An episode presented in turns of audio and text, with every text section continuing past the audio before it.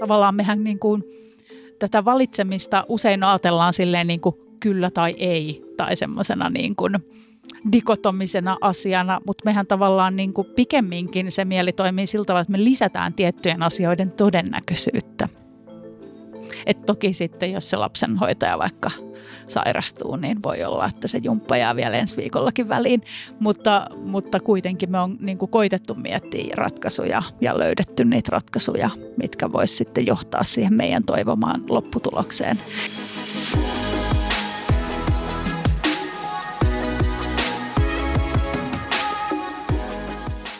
Satu Pihlaja on psykologitaustainen valmentaja, joka valmentaa asiakkaitaan itsensä johtamisen teemoista. Meillä on valinnanvaraa ja vapautta elämässä enemmän kuin koskaan aiemmin, mutta osaammeko me todella valita oikein? Miten itse asiassa tehdään se oikea valinta ja miten valitaan oikeanlaisia asioita? Entäpä miksi intuitio ei olekaan ruma sana ja tunteet eivät ehkä se paras mittari valinnan tekemiseen? Valintojen maailmaan ja sen vinkkeihin meidät johdattaa tässä kolme vinkin podcast-jaksossa Satu Pihla ja minä olen Joonas Villanen. Tervetuloa mukaan!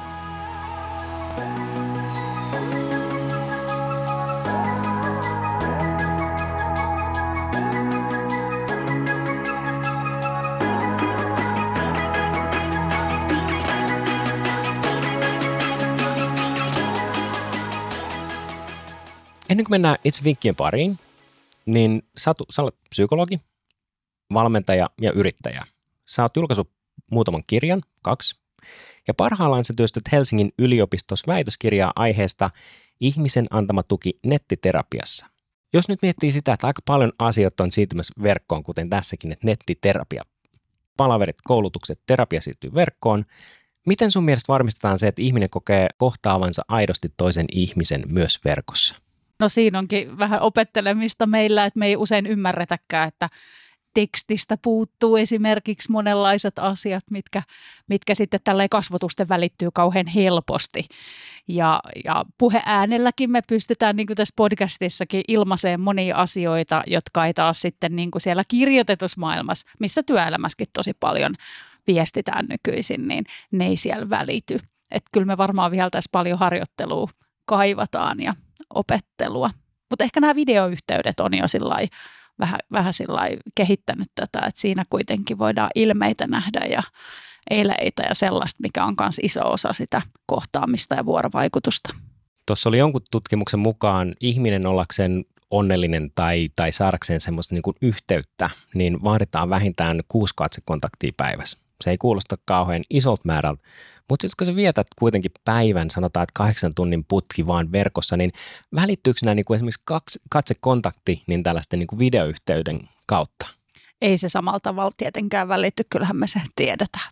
Eli tota, kyllä mä luulen, että myös semmoisten kasvokkaisten kohtaamisten arvo tulee, tulee vielä niin kuin takaisin, tai että siitä tulee sitten semmoinen tietyllä tavalla trendi, että se onkin niin kuin hieno homma, jos voi tavata livenä. Ja mun mielestä sitä on nyt tässä pandemian jälkimainingeissa jo ollut, että ihmiset iloitsee siitä, että voidaan kasvotusten tavata. Ymmärtääkö, niin kun, jos sä mietit niin kun omia valmennuksia ja, ja sä käyt yrityksissä puhumassa ja, ja vierailemassa ja konsultoimassa näihin, niin, niin kuinka hyvällä tasolla esimerkiksi tämmöinen ymmärrys tällaisista psykologisista tarpeista niin yrityksillä ja niin työntekijöillä ja johtajilla yleisesti on? Se vaihtelee ihan tosi paljon, että jotkut on sitä pohtinut aika paljonkin ja niin kuin hyvässä ja pahassa pakotetaan ihmisiä tulemaan, tulemaan toimistolle, mutta kyllä se sitten joissain, joissain organisaatioissa on ehkä aika hukassa ja, ja sitten ehkä siinä on semmoinen harmillinen juttu, että sitten ei ehkä välttämättä ymmärretä, että ollaan vähän hukassa. Että use, usein ne, jotka ymmärtää tästä asiasta jotain, niin ne pyytää sitten koulutuksia tai valmennuksia tästäkin aiheesta. Miten sitten, jos miettii esimerkiksi tämä uupumusepidemia, mitä me nyt tällä hetkellä koetaan, niin sehän johtuu tosi voimakkaasti nimenomaan näistä niin kuin psykologisten tarpeiden että ei, ei, ne ei vaan niin yksinkertaisesti täyty. Me istutaan pitkiä, pitkiä aikoja tietokoneen äärellä, ei me saada sitä liikuntaa. Mitä sä sanoisit, että miten tällainen uupumisepidemia niin saataisiin laskuun? Että miten me, miten me käännetään tämä niin voitoksi kun samaan aikaan ihmiset vaatii vapautta ja haluaa kaiken olevan niin kuin helppoa verkossa ja saatavilla niin kuin per heti, niin, niin mikä sun sellainen ajatus, että miten, miten tämä laiva käännetään ympäri ja takaisin kasvuun? Nyt me päästään just tähän tämän päivän aiheeseen. Eli meillä on, meillähän on valinnanvaraa enemmän kuin koskaan, meillä on vapaa-aikaa enemmän kuin koskaan, mutta osataanko me ihmiset käyttää sitä? Me ei olla niin hyviä siinä valitsemisessa, että kukaanhan meitä ei niin kuin – pakota siinä koneen ääressä istumaan kahdeksasta neljään, varsinkaan jos ollaan etätöissä, niin siellä ei ole niin kuin edes työkaverit paikalla, että, että kukaan ei ole siinä, toivottavasti kukaan ei ole sellaisessa työpaikassa, missä aseella uhaten valvotaan, että jo istut siinä. Että tosi paljon on kyse siitä, pystytäänkö me valitsemaan semmoiselle itselle hyvällä tavalla. Ja sitä, sitä sen vuoksi halusin kirjoittaa kirjan valinnan paikka, koska niin kuin meillä vähän niin kuin puuttuu se semmoinen taito. Me tarvittaisiin, me ollaan totuttu, että meillä on sellaisia ulkoisia rutiineja enemmän ja nyt meillä ei niitä ole ollut. Ja no, siinä on hyvät ja huonot puolensa.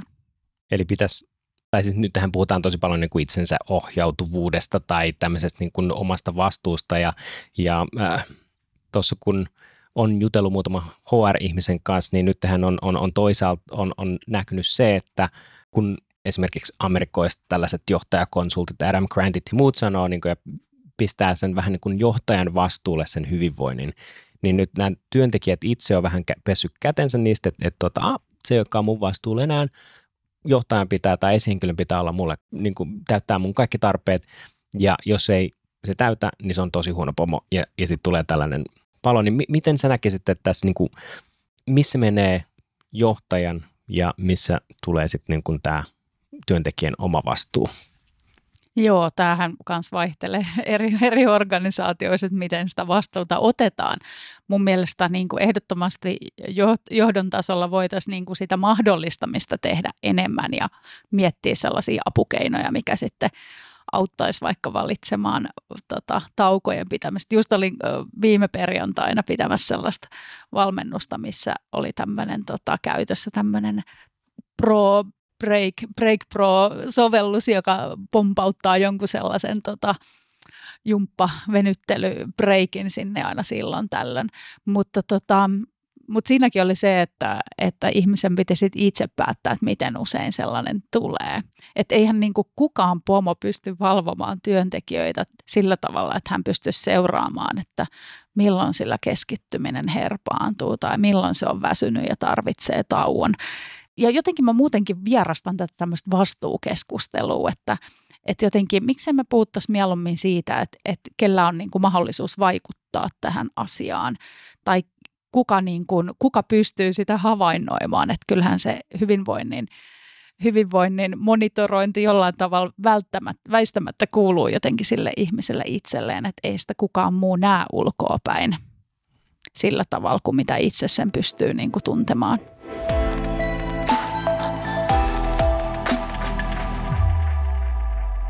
Hypätään hei Satu sun ensimmäisen vinkin pariin. Ja sanoit ensimmäiseksi vinkiksi, että mieti, mitä sinä todella haluat ja tarvitset. Tähän viittaa pikkusen, mistä me äsken puhuttiin, niin mä kuulisin mielellään, että, että, että mitä sä tarkoitit tällä ja miksi tämä on sun mielestä tärkeää? No mä ajattelen, että varsinkin nykyään, kun meillä on vielä tämän perinteisen median lisäksi vielä sosiaalinen media, mutta toki meillä on ihan samalla tavalla kuin ennen, ennenkin, niin meillä on lähipiiriä, ystäviä ja kavereita ja TV-ohjelmia ja muuta, mistä me niin kuin nähdään koko aika sitä, että millä tavalla ikään kuin pitäisi valita tai miten muut toimii tässä meidän yhteiskunnassa. Niin meihin kohdistuu niin paljon kaikenlaisia erilaisia vaikutteita, että et voi olla vaikea niin kuin tunnistaa sitä, että mitä, miten mä oikeastaan haluaisin valita.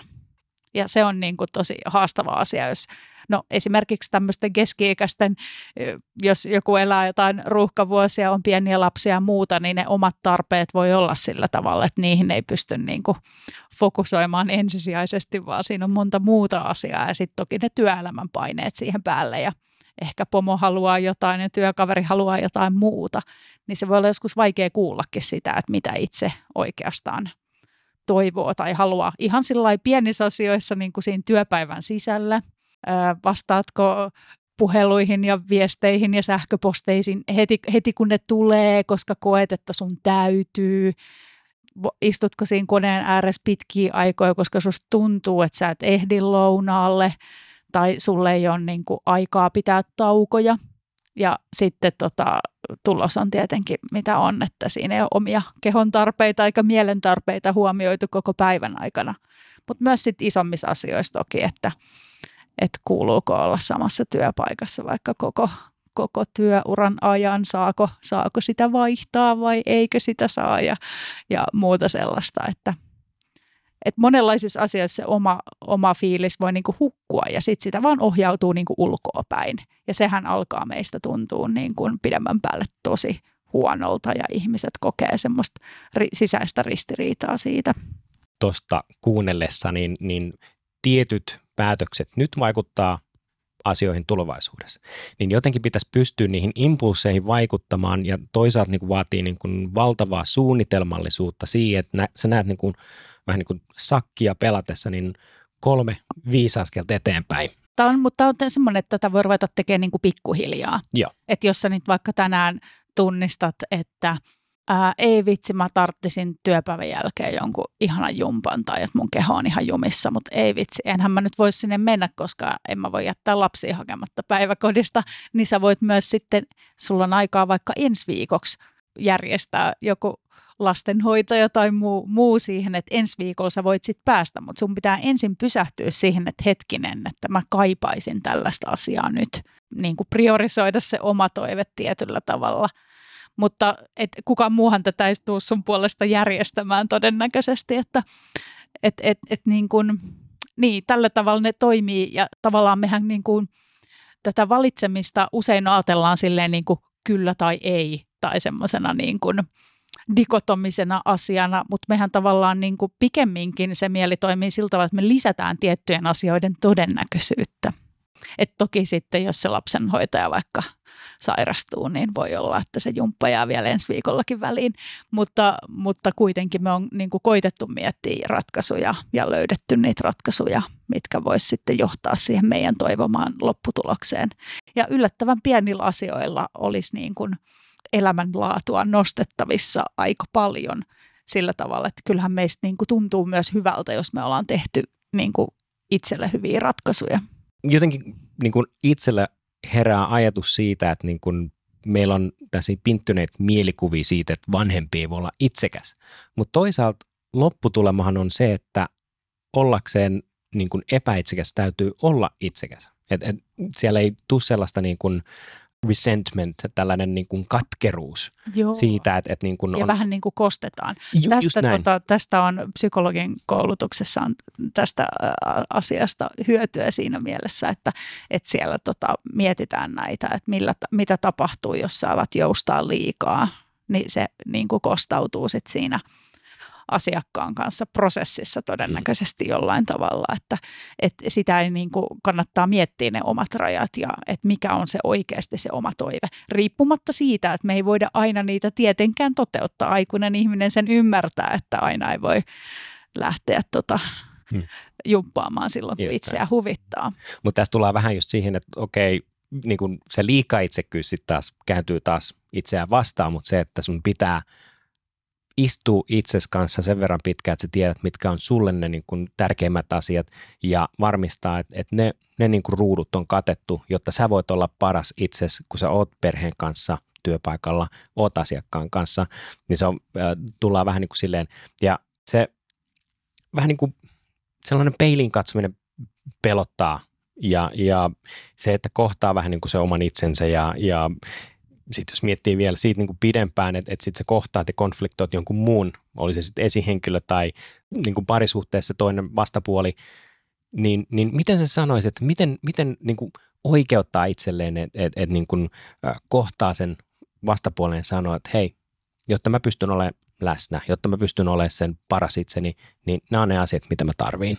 Niin miten sä rohkaisisit niin tuollaiseen käyttäytymiseen siellä arjessa, kun on vähän kiireessä ja, ja on, on, on vähän niin pelottaa ja, ja on vähän silleen, että sortataan ne omat tarpeet, että no ei tämä nyt niin, niin tärkeää ole. Miten sä rohkaisit sellaisen niin oikeasti itsensä tai oman puolien pitämiseen?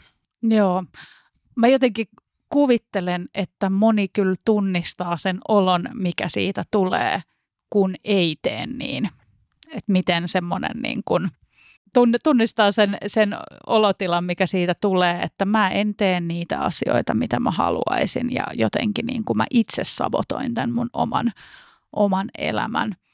Toivottavasti se toimisi motivaationa, että me ei, me ei haluta sitä, sitä olotilaa ja just kerätä sitä semmoista katkeruutta, että kun mä en saa tehdä ja, ja jotenkin, jotenkin sitä. Mutta onhan se haastavaa, että me jotenkin varsinkin sitten osalla ihmisistä, jostain muuten kuulin ehkä podista, että, että säkin olet tuon RISE-motivaatioprofiilin opiskellut, niin siinähän on kanssa näitä piirteitä, mitkä, että tavallaan niin kuin jotkut, jotkut ihmiset on tosi herkkiä sellaiselle muiden arvostelulle tai muiden mielipiteille, kritiikille ja on tarve niin kuin olla mieliksi ja siitä tulee helposti semmoista niin kuin toisten miellyttämistä, mutta et jotenkin niin kuin mietti sitä, että, että miten sitä niin kuin voisi itseään miellyttää. Eikä siihen tava, tavallaan tarvi mitään oikeutusta, että mehän niin kuin eletään nyt tämmöisessä vapaassa yhteiskunnassa, mm. missä jokainen saa niin kuin itse huolehtia siitä, että, että millaisia tarpeita on ja jos on tarve käydä kolmesti viikossa tanssitunnilla, niin, niin ei sitä tarvitse selitellä mihinkään, että, että tota, se on niin kuin, sä oot erilainen ihminen kuin joku toinen on. Ja toikin mun mielestä että on niin kuin rehellinen itselleen siitä, että esimerkiksi miksi lähtee tekemään jotain tiettyjä asioita. Että, että nythän tässä on esimerkiksi tällainen niin kuin fitnesskulttuuri on pikkusen saanut kritiikkiä siitä, että sitä tehdään väärin motivaatioin. Et niin, koska yhteiskunta vaatii, tai jotenkin siellä somessa, somessa nähdään nämä niin kuin, ä, tiukat sixpackit ja niin kuin, vahvat kädet ja niin kuin, voimakkaat piirteet, whatever, niin, niin, niin moni ajautuu sellaiseen niin kuin negatiiviseen sykliin siitä, että ne tekee sitä, koska ne olettaa, että tämä on hyvän niin. ihmisen kuva, niin, niin ehkä tossakin, että et, et pitää olla itselle rehellinen siitä, että miksi niitä asioita tekee tai miksi niitä asioita haluaa. Niin, että onko se motivaatio oma vai joku ulkoinen motivaatio, mutta saahan sitä ulkoisesta motivaatiostakin tehdä asioita. Mutta tottahan se on, että harva työ nyt oikeasti vaatii niitä mm. sixpackkejä tai muita, että et, et se on niinku ihan tietyt tietyt harvat, jotka siitä oikeasti mitenkään hyötyy, että voisi ihan kuulostella, että onko tämä oikeasti mulle mitenkään niin kuin merkityksellistä tai auttaako tämä nyt mua mun työssä mitenkään. Et toki semmoinen niin kuin kuntoilu, mitä itsekin harrastan, niin tota, olen valinnut sitä kalenteriini, niin, niin kyllähän se niin kuin pitää meidän hyvinvoinnin semmoista pohjatasoa tietyllä tavalla semmoisen levelillä, että sitä sitten niin kuin tavallaan pärjää monenlaisissa tilanteissa jos sä mietit, että et me saadaan, että et tämä keskustelu vaikka herättää sellaisen tahdon nyt, että itse asiassa joo, mä laitan niin kuin myself first, eli mä laitan itseni hetkeksi en, y, y, ykkössijalle, ja mä oon rehellinen itselleni siitä, mitä mä oikeasti tarviin, niin tässä skenaariossa, niin millaisia hyötyjä ihminen saattaisi nähdä, kun alkaa olemaan rehellinen itselleen? Tapahtuuko siellä persoonassa jotain, millaisia muita hyötyjä saattaisi tulla esiin? Mä jotenkin mietin taas sitä, että kyllähän me sekin asia tunnistetaan, että jos tehdään niitä oman näköisiä asioita tai että monesti ihmiset, ihmiset kokee semmoista, en mä tiedä nimittäisikö sitä sit onnellisuudeksi vai tyytyväisyydeksi vai mikä, mikä, se, mikä se on, mutta, mutta kyllähän se niinku tunnistaa, että nyt mä teen sellaista asiaa, mikä on mulle oikeasti tosi ihanaa tai tai lomilla, lomilla ihmiset kokee paljon sellaisia hetkiä, että ei vitsi, tämä on just mun juttu ja näin, että kyllähän me saadaan siitä ihan hirveästi semmoista niin kuin iloa ja energiaa ja joku voisi ehkä kutsua sitä onnellisuudeksi, jota sanaa ehkä itse vähän vierasta, mutta, mutta sellaista, että, että niin kuin nyt mä elän sel, sillä tavalla, mikä on mulle. Ja tavallaan niin kuin sekin, että pienetkin asiat vaikuttaa tässä tosi paljon. Että jonkun asian mä vaikka tässä aamustein just niin kuin mä itse halusin, niin silloin ihan hirveästi me tavallaan niin kuin tuetaan, tuetaan sitä meidän omaa persoonaa jollain tavalla siinä. Ja meillä on, jotain, meillä on jokaisella jotenkin niin kuin ne omat, omat jutut, ne omat tarpeet. No mainitsin tuon motivaatioprofiilin, mutta esimerkiksi siinä on niin kuin se liikunnallisuuden tarvehan on sellainen, mikä ihmisillä vaikka esimerkiksi vaihtelee ja se me kaikki tiedetään. Niin se on niin kuin, me voidaan olla paljon tyytyväisempiä ja me, meiltä poistuu tavallaan se semmoinen sisäinen ristiriita – se on aika helpottavaa, koska ristiriidas itsensä kanssa on tosi raskasta olla. tuohon Ricein motivaatioprofiiliin silloin, kun aktiivisemmin tein niitä testejä, niin muistan, että sieltä tuli aika paljon niin yllätyksellisiä, että on, on niin ajatellut, että olisi jotenkin sosiaali... Mun, mun oma profiili oli vähän sille, toki se vei aikaa, aikaa niin kuin hahmottaa ja ymmärtää, että miksi, mutta tämä, tämä niin kuin, tällainen niin kuin sosiaalisen ää, kanssakäymisen tarve, niin, niin, niin mä ajattelin, että mulla olisi ollut tosi korkea, mutta ei itse asiassa ollutkaan. Ja mä oon vähän ehkä vanhemmilla päivillä oppinut, itse asiassa joo, mä, mä oon täysin introvertti, vaikka mä pystyn vaikuttamaan ulospäin ekstrovertilta, että mä pystyn kyllä tilanteessa, mutta silloin kun mä tarvitsen, niin kun, silloin kun pitää ladata akkuja, niin, niin yksinolo ja sellainen maailman poissulkeminen on, on maailman paras juttu. Että mä viihdyn tosi hyvin itsekseni ja se oli niin kuin täys yllätys, että mä en voinut edes kuvitella. Niin, ja sit, koska sieltä, sä olit ajatellut aina, että sä oot Just näin, että kaikki sanoo, e, e, niin kuin ne ulkoiset viestit on sitä, että ah, ootpa se niin kuin ekstrovertti, ai vitsi, että sä oot niin kuin tollainen ja tällainen. Ja, ja se niin kuin muokkasi mun sisäistä maailmaa, että mä mielsin itseni tietynlaiseksi. Niin mä voisin niin kuin kuvitella, että, että, että niin kuin siellä on, että, että kun jokainen vähän niin käy sitä arkea läpi, miettii sitä omaa itseään, niin tällaisia varmasti kannattaisi tehdä, koska mä uskon, että, että tietyllä tietyt asiat varmasti tiedostaa, että silloin kun voi hyvin, niin on tekee oikeita asioita. Silloin kun voi pahoin, niin, niin luultavasti elämässä on paljon sellaisia asioita, jotka vaikka taistelee sitä omaa arvo maailmaa vastaan. Mutta loppuviimeksi niin me ollaan aika huonoi tuntemaan kuitenkin itsensä. Mä en tiedä, samaa mieltä mun kanssa tästä, että siellä on kuitenkin paljon semmoista niin kuin harmaat alueet, mistä me ei niin kuin voida edes kuvitella, mikä se todellisuus on. Tähän on taas pakko sanoa, että tämä vaihtelee tosi paljon. Jotkuthan ja. harrastaa sitä itse tutkiskelua tosi paljon. Mä suosittelisin kyllä kaikille sellaista. Mä itse kirjoitan aamusivuja ja se ei tarkoita, että mä aina kirjoittaisin niitä aamulla tai että mä kirjoittaisin niitä edes joka päivä, mutta silloin tällöin pysähtyy, laittaa vaikka kellosta 10 minuuttia ja kirjoittaa sitä ajatuksen virtaa ja että mitä, mitä asioita siellä tulee. Koska sinne mieleen pyrkii kaikkea, toki sinne tulee kaikkea hassua, kuten että pitää käydä kaupassa ja muuta, mutta sieltä sitten paljastuu niitä, että mitä niin kuin – mitä mun mielessä oikeasti pyörii, mitä mä tarvisin, mitä mä kaipaisin.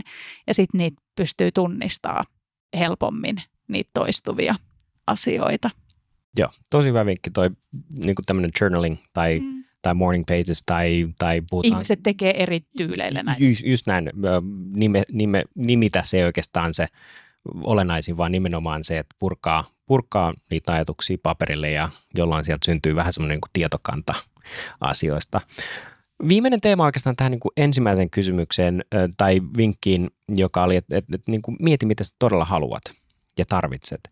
Niin nyt jos me ollaan puhuttu pikkusen tästä sosiaalisesta mediasta ja, ja ollaan puhuttu niistä ulkoisista paineista ja, ja tehdään vähän niin kuin muille eikä itselle, niin miten sä näet esimerkiksi niin kuin tämmöisen FOMO, eli Fear of Missing Out, niin kuinka paljon se vaikuttaa meidän päätöksentekoon, jos miettii alitajuntaisesti, tietoisesti, niin miten FOMO tällainen kun näkee, että muut tekee beachillä töitä ja, ja asuu isoissa lukaaleissa rannalla ja muut vastaavaa, niin, niin miten sellaiset saattaisi vaikuttaa meidän niin kuin arkikäyttäytymiseen ja loppuviimeksi niin päätöksentekoon? Mä luulen, että ne vaikuttaa meihin tosi paljon ilman, että me edes huomataan sitä. Ja ilman sosiaalista mediaakin mehän on luettu kaikenlaisia lehtiä, missä on ihan niin kuvia jostain lomilta tai upeista asunnoista tai ties mitä. Että kyllähän me näitä kuvastoja ollaan nähty ennenkin että me niin kuin, jostakin tulee se sellainen kuva, että mikä olisi hyvää ja tavoiteltavaa elämää. Ja sitten me välttämättä ei tiedosteta, että voisi olla ihan onnellinen jossain 44 asunnossa, mikä itse asiassa on sekin vähän niin kuin tullut trendiksi nyt, kun täällä ainakin Helsingissä on niin kuin asuntojen hinnat, hinnat jotenkin noussut, että sitten lapsiperheetkin asustelee jossain pienissä asunnoissa. Eihän tämä nyt itse asiassa olekaan hassumpaa ja jotenkin, jotenkin niin kuin semmoinen – tavallaan semmoinen yhteinen unelma siitä tai yhteinen käsitys siitä, että miten kuuluisi asua ja missä kuuluisi käydä, mitä kuuluisi harrastaa, niin kuin missä kuuluu olla töissä, niin se on jotenkin ehkä, ehkä rikkoutuu nykyisin useammin kuin ennen. Suomihan on siitä mielenkiintoinen maa, että meillähän on aika voimakas sellainen voi sanoa tietyllä tapaa kateellisuuden kulttuuri, että, että jos naapuri ostaa mersu, niin ostetaan sitten itse vähän vielä isompi mersu, tai se, että jos joku onnistuu, niin, niin se on ollut tuuria tai jotain muuta, että, että niin kuin ei sallita sellaisia onnistumisia, ollaan oikeasti niin kuin onnellinen sen kaverin puolesta tai muuta vastaavaa, vaan, vaan helposti vetäydytään siihen, että, että jos vaikka muuttaa pienempään, niin niillä on varmaan rahavaikeuksia tai jotain muuta. Niin mi- miten sä koet tämän suomalaisen kulttuurin tässä, että, että, että niin kuin, miten me päästään, tai miten päästään irti siitä ajatuksesta, että, että sut jokainen teko, mitä sä teet, niin sua arvioidaan jollain tasolla? Joo, ehkä niistä kannattaisi välittää tosi paljon vähemmän, koska ei ne muut ihmiset kuitenkaan sitä sun elämää siellä elä. Mutta mä ajattelen, että toi kateushomma on kyllä jännä, että joskus niin kuin, musta, musta on vähän semmoista turhaa kadehtimista just, että oi toi osti Mersun. No voihan sitä itsekin ostaa Mersu, jos kerran haluaa, mutta moni ei sitten kuitenkaan halua. Mutta sitten kun se oikea kateus tulee, että huomaa jotain, että ei vitsi, tuossa on jotain sellaista niin kuin, vaikka jossain joku on vaikka rohkeasti valinnut jonkun oman harrastuksen, joka on vähän niin kuin boksin ulkopuolelta ja sitten vähän niin kuin kadehti, että vitsi kun mäkin uskaltaisin. Niin siinä on se vinkki, että, että ei vitsi tee se, koska niin kuin, tavallaan niin kuin mehän kadehditaan myös ihan oikeasti niitä, niitä asioita, mitä me itselle haluttaisiin. Niin tota, kannattaa tehdä perässä vaan.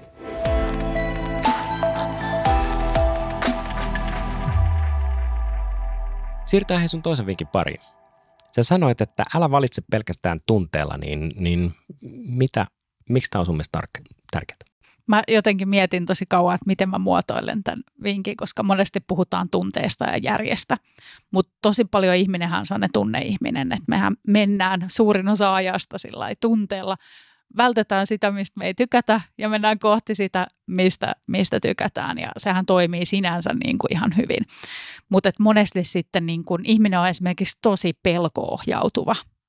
Eli, eli jos joku uusi asia esimerkiksi saattaa tuntua pelottavalta, kun me ei ihan tiedetä, mitä siinä niin seuraisi, vaikka muuttaa paikkakuntaa tai työpaikkaa tai puolisoa tai ihan mitä vaan, niin, niin se voi tuntua niin kuin pelottavalta sen takia, että ei tiedä, mitä se uusi sitten on. Niin, niin tota, se, että joku pelottaa, niin sehän ei tarkoita, että siinä on jotain ongelmaa tai jotain. Covidin aikaa me pelättiin sitä virusta, vaikka olla jossain julkisessa tilassa, tietämättä, että onko sitä siellä. Tai että jotenkin, niin kuin, että eihän, eihän se pelko kerro mistään todellisesta. Meillä vaan aktivoituu ne pelot ihmiselle tosi helposti sehän, sehän on nimenomaan näin, että, että että tota, aivojen tehtävä on pitää sut turvassa ja just tällaisten uusien asioiden äärelle, niin, niin jos kaikki va- tällaiset niin kuin vaihtoehdot tai olosuhteen ö, tietyt yksityiskohdat ei ole tiedossa, niin on, on, on, tulee heti tietenkin sellainen, että ää, äläpäs. Mu- Välttämisreaktio. Kyllä. Mä lähdin miettimään sitä, että kun tunnehan on tällainen, niin kuin, no en tiedä, oletko lukenut kirjaa uh, Thinking Fast and Slow. Kyllä. Meillä on kaksi eri aivo aivotota, me, tai ajattelumekanismia, niin, niin voiko esimerkiksi tässä, kun se tunnehan on, on tällainen niin kuin reaktiopohjainen, se on se ensimmäinen, mm, enpäs tiedäkään, niin voidaanko me siirtyä sieltä tunnepuolelta tällaisen niin kuin loogisuuden pariin, vaikka lisäämällä vaihtoehtoja? Joo, kiinnostava näkökulma. Mä en ole ihan tolleen sitä ajatellut, mutta mä oon ajatellut sitä, että sen e, e, tunteen pitää antaa tulla ja sitten sen jälkeen voi miettiä, että mitä ne vaihtoehdot niin kuin on. Että tavallaan niin kuin, niin toi on, toi on musta hyvä ajatus toi, että aina on vaihtoehtoja koska sitä, sitä mä oon itsekin, itsekin kirjoittanut. Et usein me ajatellaan, että meillä on se yksi, tai sitten se on se kyllä tai ei mikä harvoin on se todella se valintatilanne, vaan yleensä meillä on niin kuin monia, monia vaihtoehtoja, joista me voidaan niin kuin miettiä. Me voidaan keksiä lisää vaihtoehtoja. Tai et, niin kuin vaikka se, että meikö mä jumppaa vai en, niin eihän se ole ainoa vaihtoehto siihen, että saaksa liikuttua työpäivän jälkeen, vaan että voithan sä mennä vaikka lasten kanssa metsään kävelemään tai, tai vaikka lenkille illalla tai ihan mitä vaan, että siinähän on tosi paljon vaihtoehtoja. Miten sitten, jos niin kun sanotaan vaikka, että työpäivän päätteeksi työkaveri pyytää, että he lähdetään porukalla vaikka syömään tai bisselle, mutta sä tiedät, että, että niin kun suodottaa kotona jokin juttu, jo olette vaikka puolison kanssa sopinut, että tänään tehdään näin ja syödään eilisen safkat, mutta sitten sä sanot kuitenkin, että joo mennään vaan, että mä menen sitten ehkä vähän myöhemmin kotiin, vaan sen takia, että sä pelkäät sen niin vastapuolen reaktioon. Niin kuinka, tämäkin on tietyllä tapaa, että me annetaan tunteen tehdä se päätös meidän puolesta, vaikka me tiedetään, mikä olisi niin kuin oikein, mutta se tuntuu ehkä siinä hetkessä tosi vaikealta. Mm, näitä ihmisiä usein ihaillaan, jotka uskaltaa näistä ryhmäilmiöistäkin jäädä pois, vaikka me ihmiset ollaan niin kovin sosiaalisia ja meille ryhmään kuuluminen on mm. niin mm. tärkeää. Että kannattaa muistaa, että usein niitä, jotka uskaltaa myös rikkoa sitä kaavaa ikään kuin tai sanoa kokouksessa ääneen sen, mitä kukaan ei uskalla, niin niitä usein arvostetaan sitten siellä yhteisössä. Miksi sen ei sanominen on niin vaikeaa? Tai äänen sanominen, asioiden äänen sanominen, joka on ehkä sitä konsensusta vastaan tai, tai eroaa siitä niin kuin yleisestä näkökulmasta, niin miksi, miksi sellaisten esiintyminen on niin kauhean vaikeaa? No me pelätään just sitä ulkopuolelle jäämistä siitä porukasta. Se on meille ihmisille. Me ollaan sillä tavalla laumaeläimiä, että me haluttaisiin tosi paljon kuulua siihen porukkaan. Tämä on, tämä on valitettavasti meille, meille luontaista. Mutta kyllä moni, moni tota pystyy tätä myös sitten just, just sen harkinnan avulla sitten jotenkin niin kuin myös, että on miettinyt, että mikä tässä on oikeasti tärkeää ja jotta mä pääsen tekemään mun työni mahdollisimman hyvin, niin mun on sanottava nämä asiat ja että tämä, tämä on mulle niin tärkeää, että tämä ansaitsee tulla sanotuksi anyways. Tai että siellä kotona odottaa jotain niin tosi tärkeää, että, että ei halua sitten missata vaikka jotain pojan futismatsia tai jotakin sellaista, mikä tuntuu sitten itselle tärkeämmältä kuin se työporukan kanssa ulos meneminen. Tuossa oli, en tiedä tunnetko Brené Browning. Totta kai. Totta kai, no mä ajattelin, että täytyyhän tämän.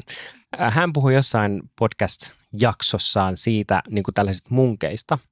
Ja äh, ne munkit oli niin kuin tutkimusten mukaan niin, niin kaikkein niin kuin myötätuntoisimpaa porukkaa. Eli ni, niillä oli taito ottaa se ihminen vastaan, olla myötätuntoisia. Mutta siellä oli se, että heidän todettiin sanovan niin kuin melkein kaikkeen ei. Että heillä on niin kuin tosi voimakkaat rajat, mitä he tekevät, mihin he altistaa itsensä, kenen kanssa he liikkuu, mitä, mitä tehdään, mihin osallistutaan, whatever. Ja se vastaus oli tosi usein, lähes aina, ei.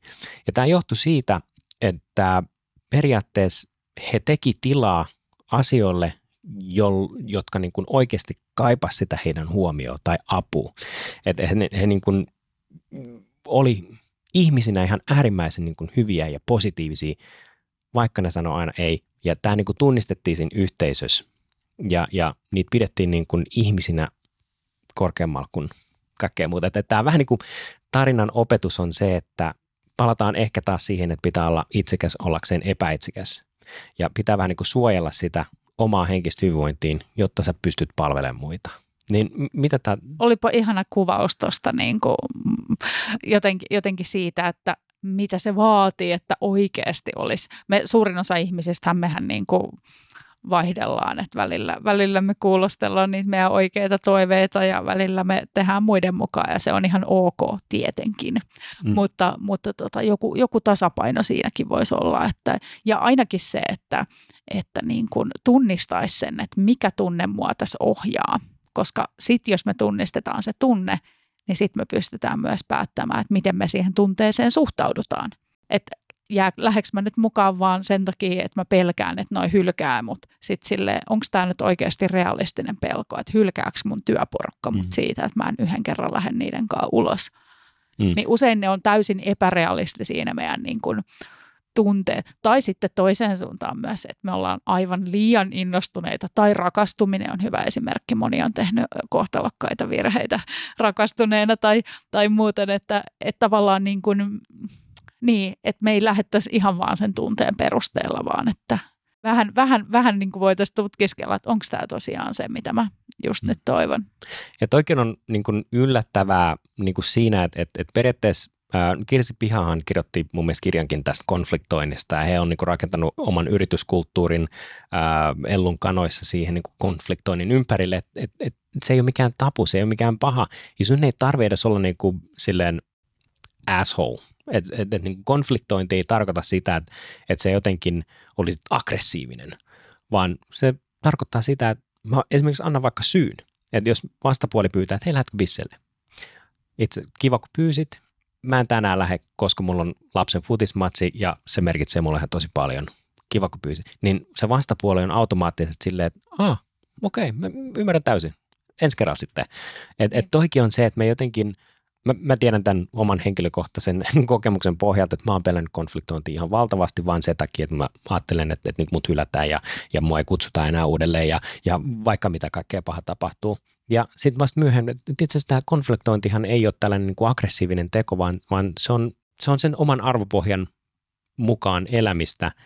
Ja toisaalta niin mulla on myös vapaus just e-, esittää tämä niin kuin koska. Ja tämäkin on tutkittu juttu.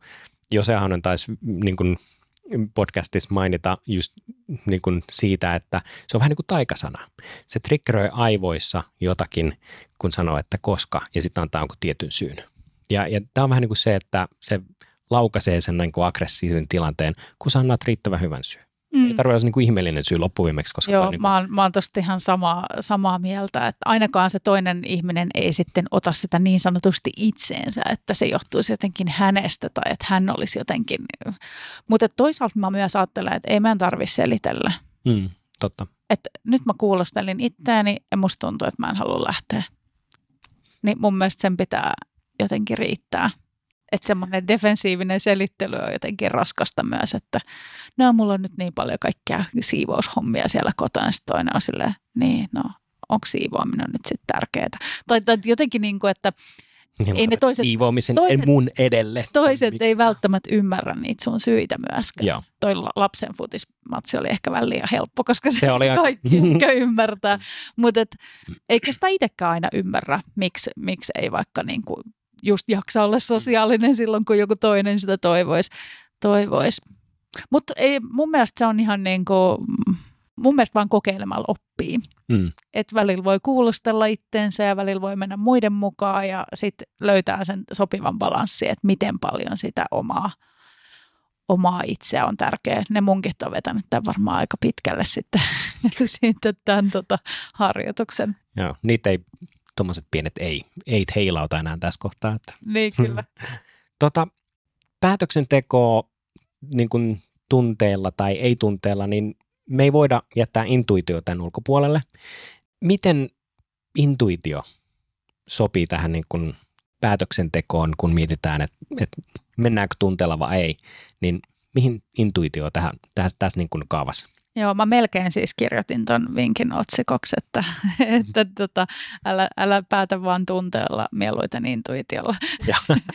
se ollut hyvä. Mä ajattelen, intuitio ymmärretään usein vähän väärin, että se olisi joku sellainen niin kuin, tosi epämääräinen taianomainen viesti jostain, jostain alitajunnasta.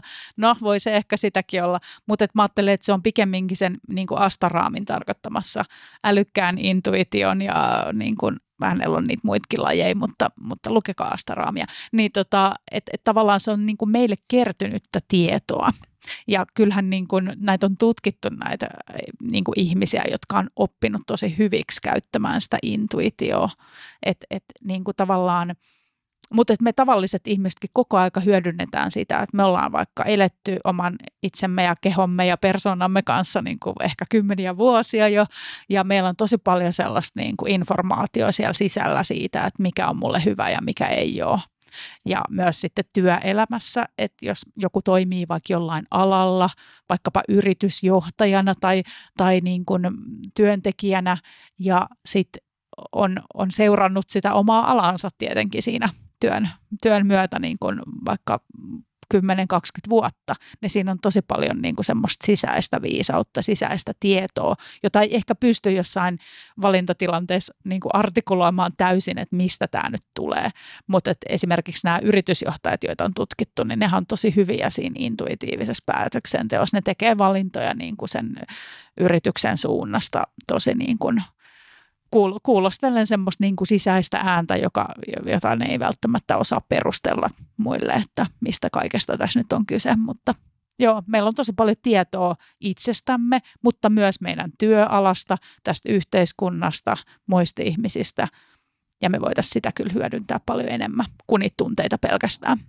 Jossain, äh, en muista mikä jenkki julkaisu se oli, mutta se jotenkin summas sen, se oli just puhu tästä niin kuin tutkimuksesta, että miten yritys päättää tekee intuitiolla ja se jotenkin summas sen niin, että intuition kokemusten ja tunteiden summa, joka oli, niin kuin säkin sanoit, että se on ju, juurikin niin. Jos sitten miettii, niin kuin, että, että olisi niin kuin vähän käynyt jotenkin köplästi ja se usko siihen omaan intuitioon vähän niin kuin palannut. Niin, niin uskotko sä siihen, että, että jos me halutaan tehdä muutos, niin ohjaaks meidän intuitio kohti sitä vanhaa, vai onko intuitio sellainen niin kuin fluidi ää, asia, joka, joka pystyy ja kykenee ohjaamaan myös sen uuden äärelle? Miten, Mä ajattelen niin, että jos me tehdään sitä, että me kuulostellaan niitä omia toiveita ja myös ehkä niin kuin yrityksen kohdalla, niin varmasti on niin kuin jokaisella johtajalla jotain niin kuin toiveita, että mitä siltä yritykseltä niin kuin toivoisi tai jotenkin, että jos on, jos on joku sellainen prosessi itsellä, että esimerkiksi viikoittain vähintäänkin tämmöisiä kuulostelee, niin sehän tulee se tieto osaksi sitä omaa intuitiota ja se alkaa ohjata sitä. Ja kyllähän me, niin kuin se intuitiohan on sellaista, että me myös haistellaan niitä hiljaisia signaaleita sieltä niin kuin maailmasta ja monet, jotka niin kuin omaa työtään tai yritystä kehittää, niin tietää tänne, että he saa tällaisia niin kuin on, lukee vaikka tai kuuntelee hyviä podcasteja ja muuta ja, ja kuulee sitä, että mitä täällä maailmassa nyt seuraavaksi on tapahtumassa. Pystyy tavallaan aavistaa sen perusteella, että mihin suuntaan kannattaisi ohjautua myös itse, itsen kohdalla sitten, kun kuulostelee niitä omia toiveita, että ahaa, mä oon menossa nyt tällaiseen suuntaan mun elämässä, että mä kaipaan enemmän vaikka taideharrastusta ja, ja sitten tavallaan niin kuin sen, sen perusteella ohjautuu. Mutta tämä intuitio on tosi niin sellainen laji, että jotkut on tässä niin luonnostaan ollut aina hyviä ja sitten toisilla on siinä niin kuin ehkä semmoista kehittämisen varaa. Mutta monesti esimerkiksi just nämä yritysjohtajat kuvas sitä, että ne on huomannut, että se vie oikeaan suuntaan. Myös nobelisteja on esimerkiksi tutkittu tässä, että miten he on käyttänyt intuitio näissä niiden keksinnöissä, missä on tehty tämmöisiä maailmaa muuttavia huipputilanteita. Ja sitten jotenkin siitä mä ehkä halusin sanoa, että, että me usein seurataan sellaista, jos on joku voimakas tunne, niin sitten me toimitaan. Mutta se onkin ehkä merkki siitä, että kannattaisi vähän vetää jarrua pohjaan. Ja mieluummin intuitihan on monesti semmoinen, niin kuin ihmiset kuvailee, että se on semmoinen rauhallinen olotila. Jos vaikka olet joskus niin kuin löytänyt uuden asunnon, ja t- tässä ihmiset sen usein tunnistaa. Siinä asunnossa vaan tuli sellainen olo, että tämä olisi niin kuin mun. Ja se on jännä niin kuin kun asunnossa on tosi paljon kaikkia asioita, mitä pitää huomioida, mutta, et, mutta et niin kuin millään Excelillä ei ehkä pääse yhtä hyvään tulokseen kuin sillä, että tulee se semmoinen niin kuin rauhallinen olo, että tämä, tämä voisi olla mun. Intuitio olisi ehkä tällainen tekoäly, joka summaa nämä kaikki asiat, mitä me ei ehditä tietoisesti käymään läpi ja tekee siitä semmoinen vastauksen, että hei, Tämä voisi olla ihan hyvä juttu. Ihanasti sanottu, Jonas. Voinko mä käyttää tätä? Totta kai. Intuitio on kuin tekoäly, joka summaa kaiken informaation, mitä meillä on. Mutta se on totta. Se on varmaan parempi tässä kuin mikään tekoäly.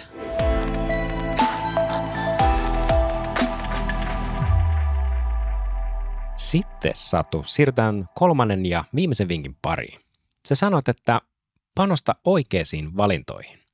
Mistä tietää, että panostaa oikeisiin valintoihin? No mä kerron vaikka ensin, että mistä tietää, että panostaa väärin valintoihin. Itse saan itseni esimerkiksi kiinni joskus aamulla miettimästä tuskaisen kauan, että minkä paidan laitan päälleni. Ja e, tästä olen treenannut luopumaan vähän nopeammin, koska monesti niin kuin, me jotenkin niin kuin ihmisen mieli pitää niitä isoja ja pieniä valintoja jotenkin samanarvoisina, mitä ne ei todellakaan ole. Eli tota, se paitavalinta on, on silleen niin kuin vähän silleen ihan sama. Mutta ei nyt ehkä täysin. Mutta tavallaan, että siihen ei kannattaisi ihan hirveästi sitä niin kuin meidän arvokasta valintaenergiaa, päätöksentekoenergiaa käyttää. Sen sijaan sitten meillä on elämässä isoja valintoja, joita me joskus ää, tavallaan lykätään miettimästä tai me vähän niin kuin vältellään koko asiaa. Ollaan tosi passiivisia niiden suhteen ja odotetaan vähän, että ikään kuin tulisi joku pakkotilanne, joka niin kuin pakottaisi meidät ratkaisemaan sen. Tai tavallaan niin kuin työpaikan vaihtokin voi olla sellainen, että ihminen odottaa, että se uupuu ja romahtaa ja jää sairaslomalle. Ja niin kuin, mm. sitten ollaan, sit ollaan semmoisessa tilassa, että se niin kuin järkevien, hyvien valintojen tekeminen niin voi olla niin kuin tosi vaikeaa, kun on niin poikkia hmm. uupunut. Että jotenkin käytettäisiin energiaa sellaisiin valintoihin, mitkä on merkityksellisiä, ja sitten ne pienet valinnat voisi jäädä niin kuin vähemmälle huomiolle. Tuosta on itse asiassa tehty tutkimus, on jonkin aikaa tässä muutaman vuoden seurannut kuin minimalismi. En voi sanoa, että olisin niin täys minimalisti, mutta siis äh, siellä on muutamia ajatuksia, mitkä vetoo. Ja yksi on itse asiassa tämä, mitä on niin nähty muun muassa Mark Zuckerbergin ja Steve Jobsin. Niillä on aina samat kuteet. Minimalisti on, on, on vähän niin kuin sama, että silloin ja tämä on yksi asia, minkä mä oon soveltanut omaan arkeen, on se, että mä ostin liudan mustia teepaitoja, liudan mustia farkkuja. Mun ei tarvitse miettiä, että mitä mä laitan aamulla, koska silloin kun mä lähden tuottamaan jotain, aina sama. Ja, ja tota, et, et niitä vaan sitten kierrätetään sitä mukaan, että et niinku mitkä on pesus ja näin. Mutta mun ei tarvitse miettiä, että mitä mä laitan aamulla päälle. Ja se on ollut silleen vapauttanut hurjasti energiaa esimerkiksi sitten mm, tällaisen aamuisen ajattelun työlle tai äh, niin kuin aamuiseen ajattelutyöhön, niin, niin tota, se on ollut tosi helppoa. Mm. Että tämä on niin kuin yksi esimerkki siitä, että mä en käytä valintaenergiaa enää niin kuin vaatteisiin. Sä, sä kerroit heti ton keinon, eli rutiinit. Että luodaan joku tietty rutiini, jota aina käytetään. Esimerkiksi mä syön melkein lähes aina, sataprosenttisesti melkein joka aamu puuroa. Mä en niin kuin mieti, mitä mä teen aamupalaksi. Mulla on sama itse asiassa. En, en syö puuroa, mutta syön joka aamu, aamu saman aamupalan. Joo, että jos joku on hyväksi todettu, niin sit sitä voi aina hyödyntää. Joo, tällaisia, tällaisia keinoja on, on sitten niin kuin, ettei juututa tavallaan niihin niin kuin sellaisiin semmoisiin asioihin, mitkä ei tavallaan ansaitse sellaista huomioon. Haluan kuitenkin tässä kohtaa varoittaa ää, siitä, että tietyt pienet asiathan valinnat sitten kumuloituu. Et esimerkiksi terveyden suhteen on, on se, että jos sä aina meet vaan, että – pizzaa eikä salaattia, niin sit sun kokonaisruokavalio alkaa niin kuin näyttää aika huonolta. Et tietyissä asioissa se ei ole hyvä. Et ehkä se rutiini voisi olla se, että mieluummin lounaaksi salaattia kuin pizzaa ja sit siitä joskus vaikka poiketaan. Mutta tota, niin kannattaa olla tarkkana, koska se pienien valintojen merkitys kumuloituu. Tai se, että James Clear on esimerkiksi käyttänyt tämmöistä niin kuin säästämistä tai sijoittamista esimerkkinä, että me tavallaan ajatellaan, että jonkun vaikka kahden ja puolen euron takeaway-kahvin hinnan säästäminen on ihan turhaa, mutta että jos me joka päivä säästetään se, niin sehän kumuloituu. En nyt pysty tästä kylmiltään laskemaan, mitä se olisi vuodessa, mutta että tavallaan niin kuin pienetkin valinnat kyllä kumuloituu. Mutta esimerkiksi tuossa vaatehommassa, niin niin, niin tota, sulla on hieno ratkaisu, että ei tarvitse, ei sillä ole mitään väliä, niin kuin, onko sulla monta samanlaista paitaa. Mäkin ostan vaatteet joskus tuplana, jos mä löydän jonkun hyvän, yleensä mustan, mustan värisen kaavun, kaavun niin tota, sit mä, mm. sit mulla on aina se puhtaana. Mm. Mutta tämäkin on vähän sellainen, että sitä ei välttämättä niin tuo ajatelleeksi, että kuinka paljon siihen menee, että jos sä vaikka puoli tuntia niin kuin käytät siihen, että sä kokeilet ja ää, en, en tykkää ja mites näen tämän ja, ja että et siinä niin menee tosi paljon aikaa. Sitten sulla on kasa niin läjä vaatteet siinä sängyllä, jotka pitää siivota. Sitten jos et siivoo, se jää häirivää sinne alitajuntaan.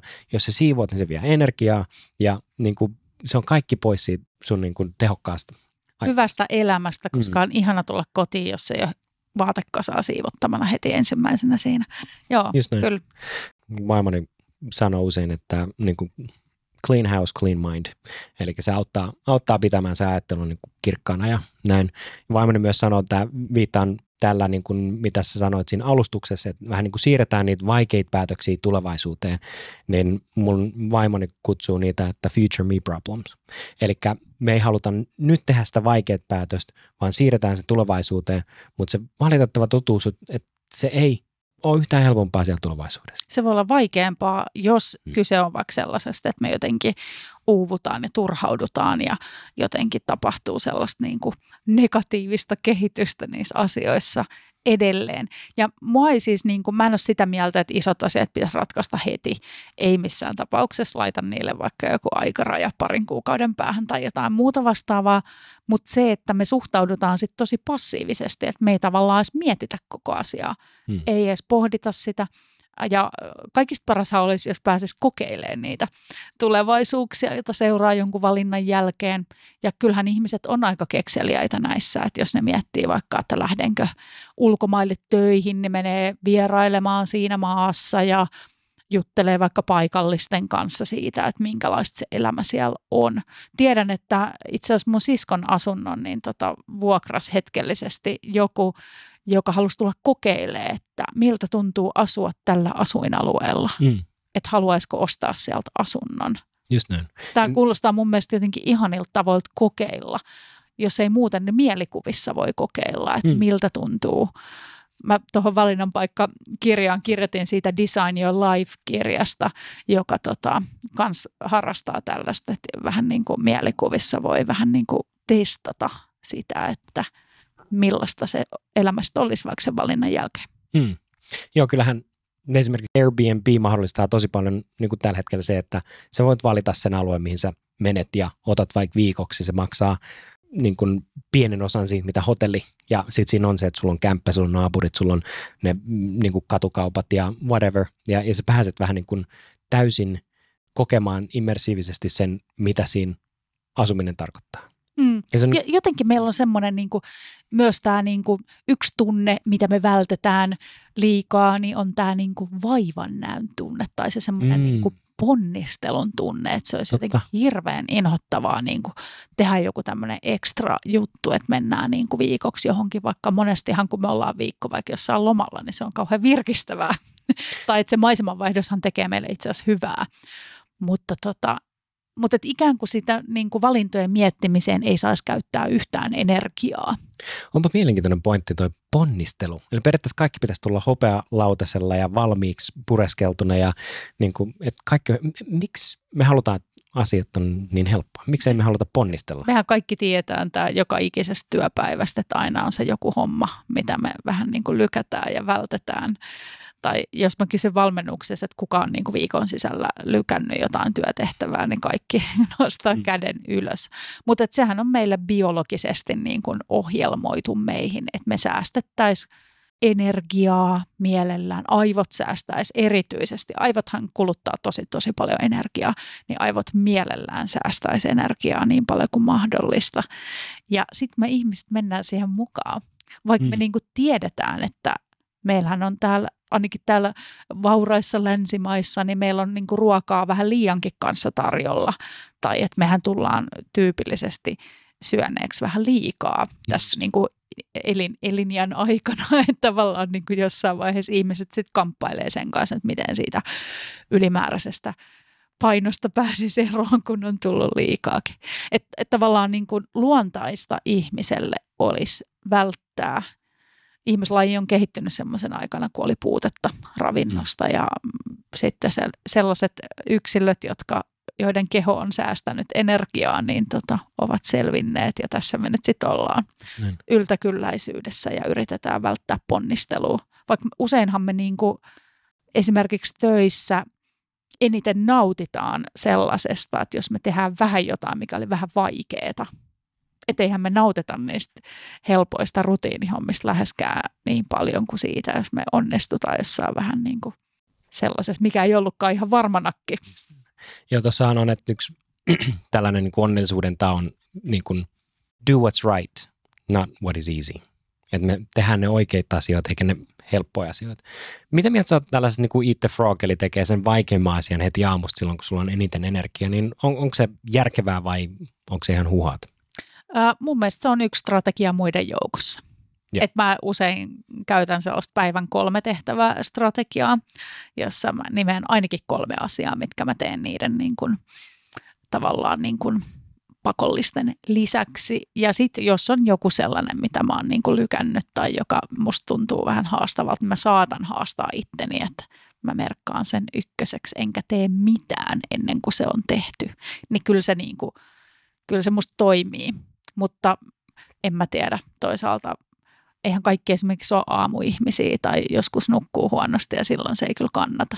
Että kyllä meidän pitää pystyä olla joustavia ja valitsee, valitsee ne sopivat haasteet kuhunkin, kuhunkin hetkeen, että milloin kannattaa puskea ja niin kuin ikään kuin haastaa itteensä ja milloin sitten ei. Onko jotain muuta niin työkaluja päätöksentekoa, jotain Eisenhowerin matriksia tai muuta? Joo, kyllä se tota, niitähän on aika paljon ja kirjoitin kymmeniä, kymmeniä harjoituksia tuohon mun kirjaan. Joo, kustannustoimittaja yllytti. Et tosi, tosi paljon on sellaisia, ehkä tota, mm, jos on joku sellainen haastava, niin eh, tavallaan, että teekö sä sen jutun nyt tai ei, niin ehkä mä ottaisin siihen sen niin kuin vaihtoehdon. Tai että niin kuin säkin, säkin tavallaan kysyit tuossa aikaisemmin, että voisiko olla semmoinen vaihtoehto, että sä tekisit vaikka ekan version siitä nyt ja sitten nukkusit yön yli olen myös kirjoittanut äh, niin kuin aikaansaamisesta, niin esimerkiksi Joo. tämmöiset äh, temput toimii tosi hyvin, että, että jos et sä nyt jaksa oikein, niin kuin susta tuntuu, että tämä ei niin kuin loppuun asti mene tänään, niin tee se eka versio ja tee huomenna loppuun. Ja just tuossa niin kuin liikunnan suhteen puhuttiin toi, että meneekö mä jumppaa vai en, niin voinhan mä myös mennä kävelemään tai, tai muuta, jos musta tuntuu, että tänään mä en pysty siihen jumppaan vaikka sitoutumaan tai jotain. Joo. Aina on vaihtoehto. Tota, mulla on vielä yksi kysymys sulle. Tämä on ehkä kaikkein pahin kysymys. Mm. Jos sun pitäisi valita yksi biisi, mikä kuvastaa sua ihmisenä, niin minkä biisin sä valitsisit ja miksi? Joo, tämä on kieltämättä pahin kysymys. Mä kysyin mun bändin taiteelliselta johtajalta vinkkejä tähän tuossa aamulla ratikassa, ja niitähän tuli. Mutta tota, äh, joo, tämä on tosi vaikea, koska mä ajattelin, että tähän teemaan sopisi semmoinen niin kuin sen, sen biisin nimi on ehkä Beach, ja siinä lauletaan just, että I'm a bitch, I'm a lover, I'm a child, I'm a mother. Että tavallaan niin kuin, mun mielestä meillä on oikeus niin kuin valita eri puolista käsin, tai että meidän ei tarvi edustaa jotain stereotyyppiä ihmisestä, vaan että jokaisella on oikeus milloin tahansa kuulostella omia eri puolia. Mun mielestä jopa pääministerillä on oikeus bilettää silloin tällöin. Ja, ja tota, mm, joo, että, että tavallaan niin kuin mä, oli, mä liputtaisin sen puolesta, että me vielä niin kuin enemmän sallittaisi sellaista poikkeamista ja kenenkään ei tarvitsisi Mä oon viimeksi eilen käynyt sähköpostilla keskustelua ihmisen kanssa, joka tota, on tosi kokee, että ei sovi siihen lokeroon, mihin pitäisi sopia. Tämä on tosi iso ongelma, että me yritetään niin kuin mahtuu johonkin lokeroon, vaikka me voitaisiin aivan hyvin valita toisin. Hmm. Niin ehkä tässä on lopettaa semmoinen niin pitäisi ajattelu. Että ei meidän pidä tehdä yhtään mitään. Tietyllä tapaa niin kuin, ei, mun mielestä on väärä lähtökohta ajatella, että mun pitäisi, vaan se, että tehdään se, mikä on itselle tärkeää. Niin. Tai tietenkin on tietyt sosiaaliset tai yhteiskunnalliset vastuut, joita pitää noudattaa, kuten lait ja muut vastaavat. Ja, Ainakin suurin piirtein. Suurin piirtein, mutta se, että me jotenkin ajatellaan, että koska joku on joskus sanonut, että meidän pitäisi olla jotakin näistä, niin mä oon sun kanssa ihan samaa mieltä, että se, se niin kuin, meillä on niin paljon erilaisia rooleja elämän aikana. Ja, ja se, että niin kuin, mä oon itse lopettanut se, että mun ei pidä olla yhtään mitään, hmm. vaan mä valitsen olla niin kuin sen. Joo, ja aina kun tulee toi pitäisi, niin sitten pysähtyy siihen, että hetkinen, mm. pitäisi sitä ja tätä, niin pitääkö oikeasti? Just näin. Ja jotenkin tota, sitten sit voi itse valita. Mutta tuli mulle myös toinen, toinen biisi mieleen, joka on tämmöinen Lisa Stansfieldin Change. Ja siinähän lauletaan siitä, että jos voisi muuttaa asioiden kulkua, niin eläisi elämänsä tänään. Niin tämä on musta sellainen ajatuksena jotenkin, että mä, mulla on yhä useammin sellaisia päiviä, että ei vitsi, just tällainen mä halusin, että tämä päivä menee. Tai että tämä oli ihan täydellinen työpäivä. Ja se on kyllä makeata, että niin kuin pienillä jutuilla on saanut sitä omaa arkea vietyä siihen suuntaan, että ei vitsi, nyt mä oikeasti teen niitä asioita, mm. mitä mä halusinkin tehdä.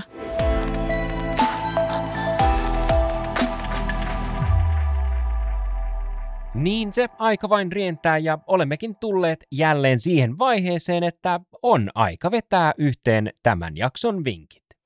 Sanoit ensimmäiseksi vinkisi, että mieti, mitä sinä todella haluat ja tarvitset. Mitä sä tarkoitit täällä ja miksi tämä on sun mielestä tärkeää?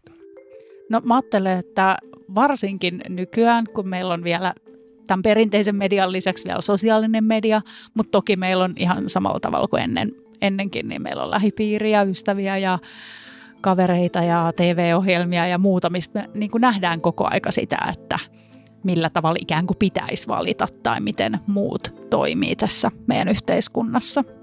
Niin meihin kohdistuu niin paljon kaikenlaisia erilaisia vaikutteita, että et voi olla vaikea niin kuin tunnistaa sitä, että mitä, miten mä oikeastaan haluaisin valita.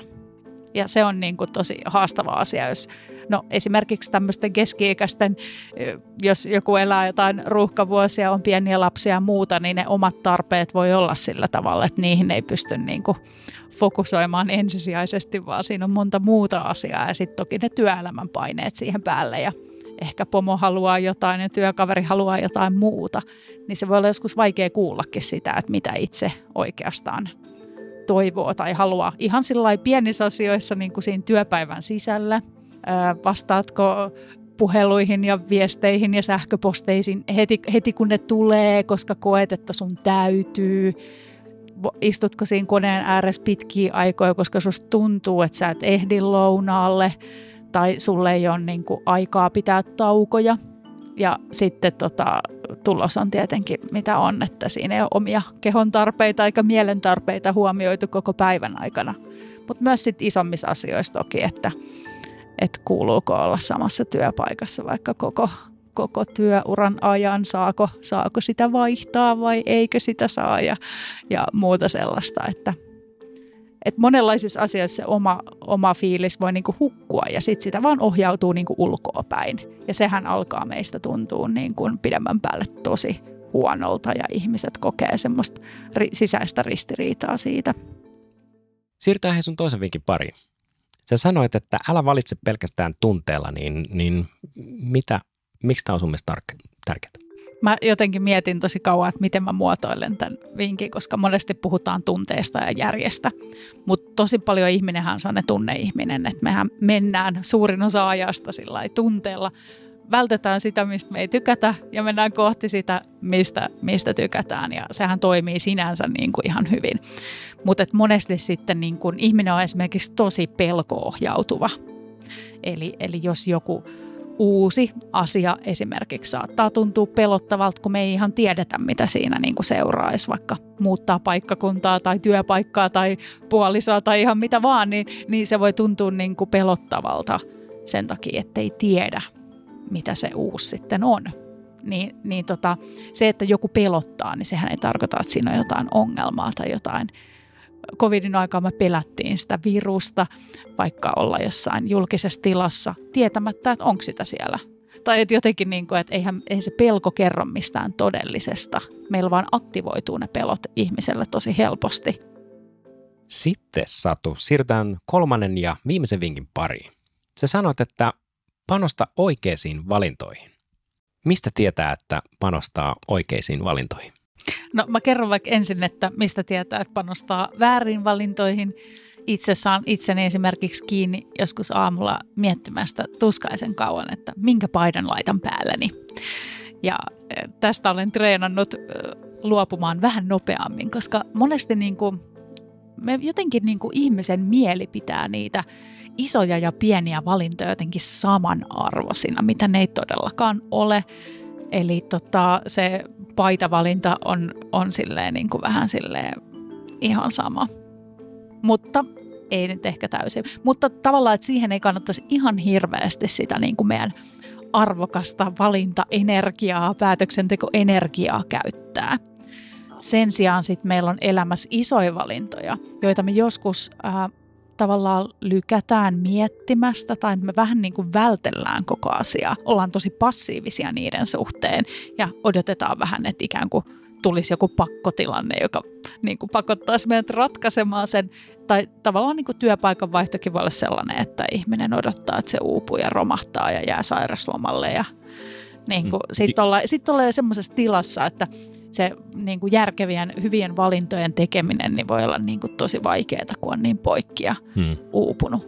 Että jotenkin käytettäisiin energiaa sellaisiin valintoihin, mitkä on merkityksellisiä, ja sitten ne pienet valinnat voisi jäädä niin kuin vähemmälle huomiolle.